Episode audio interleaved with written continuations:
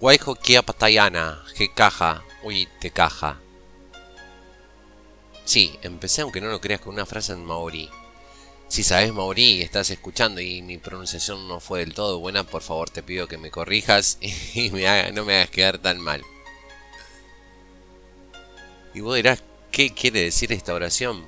Para lo que se me ocurrió hablar hoy, dije, me vino justo. Estaba leyendo un libro donde estaba esta pronunciación y surgió el tema y cuando dije está todo conectado, ¿por qué no? Y Kia Patayana, que caja te caja. En su traducción al español dice algo como deja que sigan las preguntas. La habilidad de una persona está en hacer preguntas. Y ahí surgió enseguida el tema. Todos nos preguntamos, vos te preguntas, ¿qué te preguntas? ¿Sos consciente de lo que te preguntas? ¿O te preguntas desde la inconsciencia? ¿Sos de preguntarle mucho a los demás? ¿Te haces preguntas profundas? ¿Le haces preguntas profundas a los demás? Un montón de preguntas para una sola pregunta. ¿Para qué sirven las preguntas? Bienvenida, bienvenido a un nuevo capítulo de esto que llamo identificados. Y lo que busco hoy es ver si nos sentimos identificados en estos tiempos de, de cuarentena, de introspección, de pandemia, y si nos sentimos identificados con las preguntas, si somos de hacernos preguntas.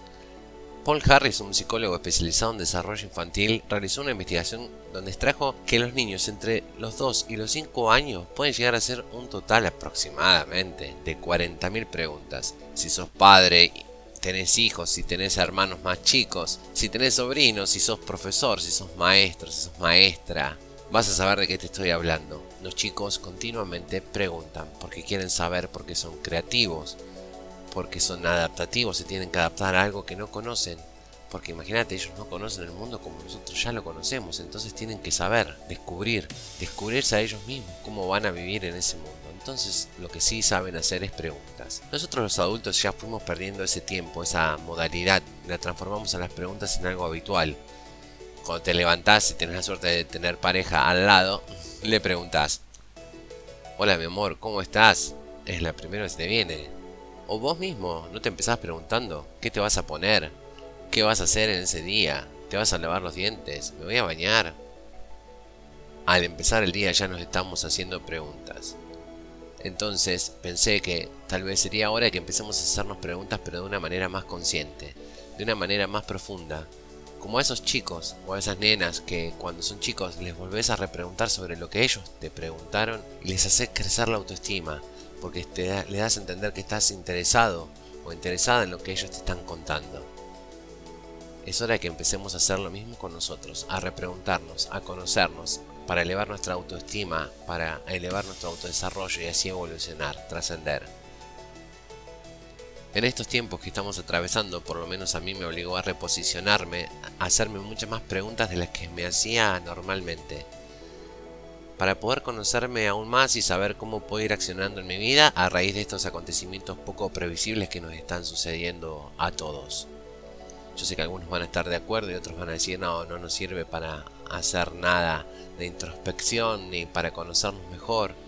Y otros me van a decir, sí, completamente, nos sirvió para conocerme a mí, a mi familia y a todos los demás que, con los que contactamos, amigos, familiares.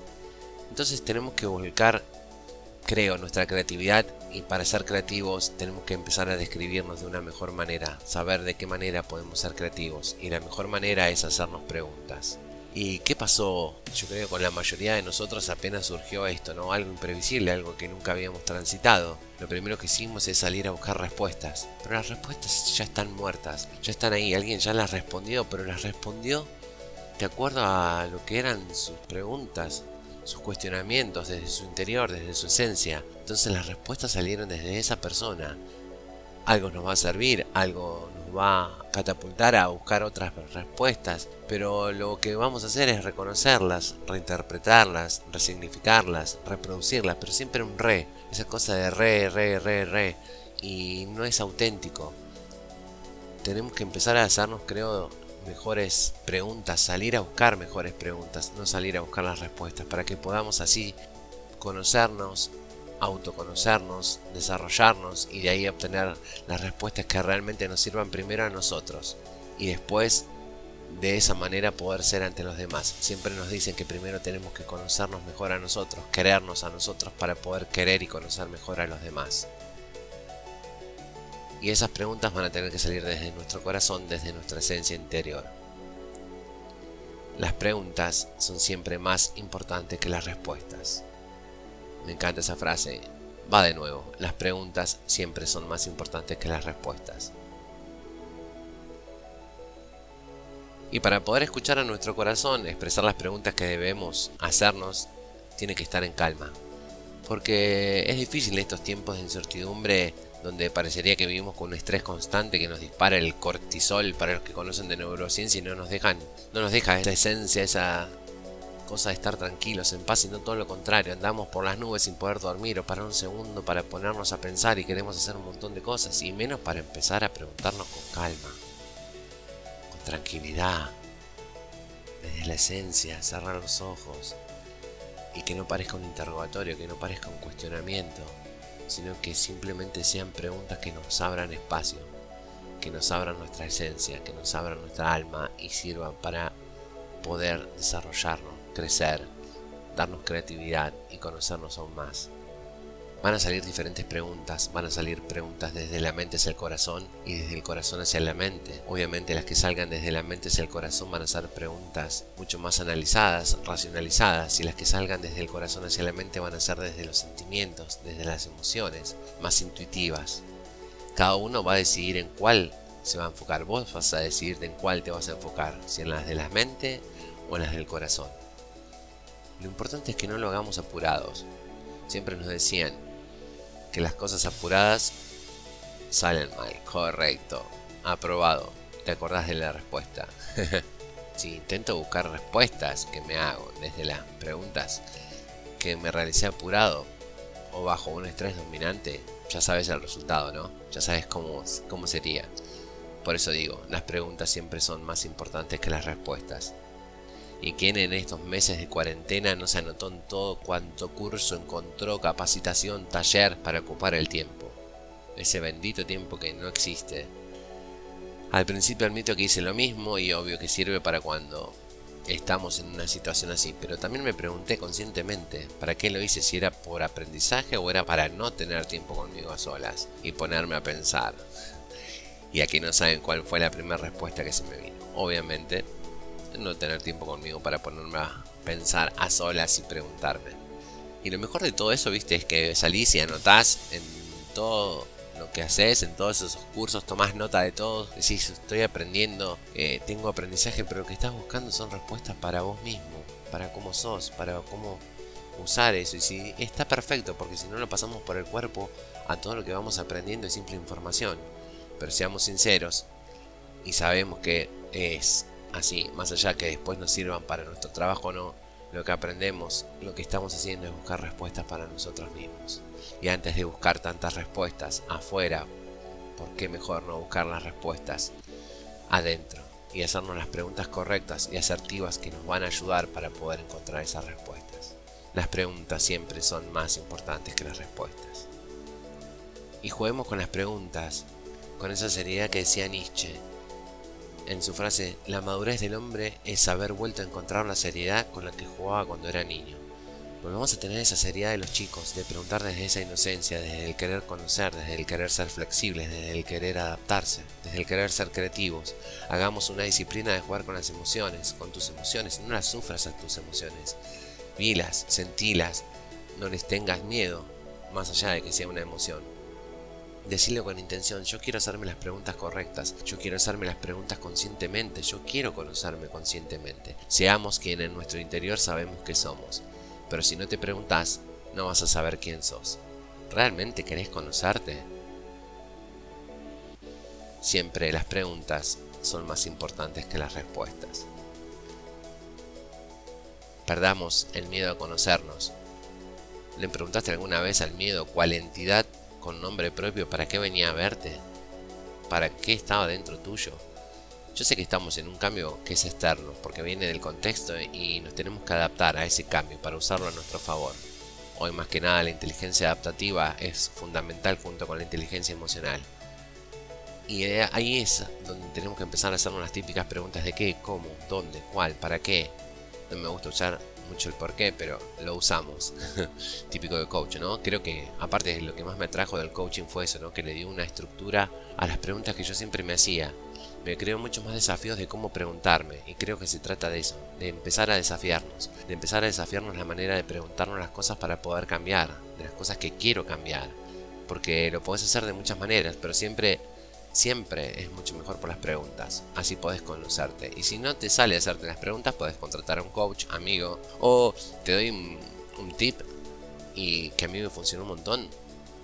Pedirle a tu mejor amigo, a tu mejor amiga, a tu pareja, a tus padres, a tus hijos, a tus jefes, a tus alumnos, a todos aquellos que te conocen mejor que nadie, a quien creas que te pueda desafiar a que te regale una o más preguntas, que siempre te acompañen dando un paso más allá hacia tu autoconocimiento. Eso sí, que te desafíen a eso. Las preguntas son siempre más importantes que las respuestas. No sé cuánto tiempo más va a continuar esta situación.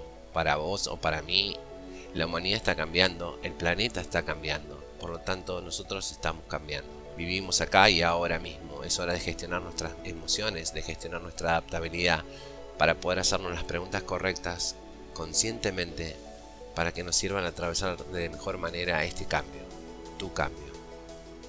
Antes de irme te voy a regalar un par de preguntas que me quedaron en, estos días, que me resonaron por conocer la historia de, una persona, de un personaje. Te voy a hablar de, de Bucky, de Richard Buckminster Fuller. Sí, no, no, no es el amigo de, de Capitán América, no es el soldado del invierno, fue un diseñador, un arquitecto, un visionario, un inventor, todo lo que se te ocurra a Bucky se le pasó en un momento por la cabeza. Era el hombre que visionaba el futuro. Bucky era sumamente creativo, lo echaron dos veces de Harvard por cómo se portaba. Su comportamiento lo llevó a que lo echaran dos veces de Harvard. Pero cuenta la leyenda que Bucky en un momento quiso suicidarse. Y antes de suicidarse se hizo dos preguntas que cambiaron su decisión. La primera pregunta que se hizo Bucky fue, ¿cuál es mi tarea en el planeta? Imagínate, mi mente, mi corazón hicieron... Sí, humo por todos lados, la explosión fue causada más en estos momentos. ¿Cuál es mi tarea en el planeta? Vos, ¿sabés cuál es tu tarea en este planeta? Te hace replantearte un montón de cosas. ¿Tenemos una tarea? Y parece que Richard sí. Y la segunda pregunta fue aún más allá y fue mucho más profunda. Te la voy a repetir dos veces porque quiero que, que la entiendas como a mí me pasó, y, la metas bien en tu interior para, para poder masticarla, digerirla y llevarla a cabo. La segunda pregunta que se hizo Bucky fue, ¿qué hace falta hacer de lo que yo algo sé y que probablemente no ocurra a menos que yo asuma responsabilidad por ello? Repito, ¿qué hace falta hacer de lo que yo algo sé y que probablemente no ocurra a menos que yo asuma la responsabilidad por ello? Y te trasladaría la pregunta de algo que vos sabés que no se ha hecho y que no ocurra posiblemente salvo que vos tomes responsabilidad para hacerlo. ¿Lo harías? ¿Hace falta hacer algo de eso? ¿Qué crees en tu interior? Y Baki nos dejó otra frase y con preguntas cuestionándonos que también me encantó y también te lo pienso regalar y con esto sí que me despido. Él decía que si el éxito o el fracaso de la vida en este planeta dependiese de quién querés ser vos y de qué es lo que querés hacer vos. ¿Qué querés hacer? ¿Y quién querés ser? Me despido por hoy. Mi nombre es Jorge Luis Costa Muñoz, soy coach personal y coach deportivo. Y en este capítulo de Identificados quise dejarte una herramienta fundamental para los cambios de estos días, para empezar a conocernos, adaptarnos, a flexibilizarnos, a descubrirnos y a ser más creativos en tiempos de incertidumbre, que son las preguntas. Preguntémonos conscientemente, como te dije durante todo el capítulo, las preguntas son siempre más importantes que las respuestas. Te dejo un abrazo enorme. Buscame en las redes, Coach JL Costa Muñoz en Instagram, Jorge Luis Costa Muñoz en Facebook. Abrazo enorme para vos nos escuchamos en la próxima.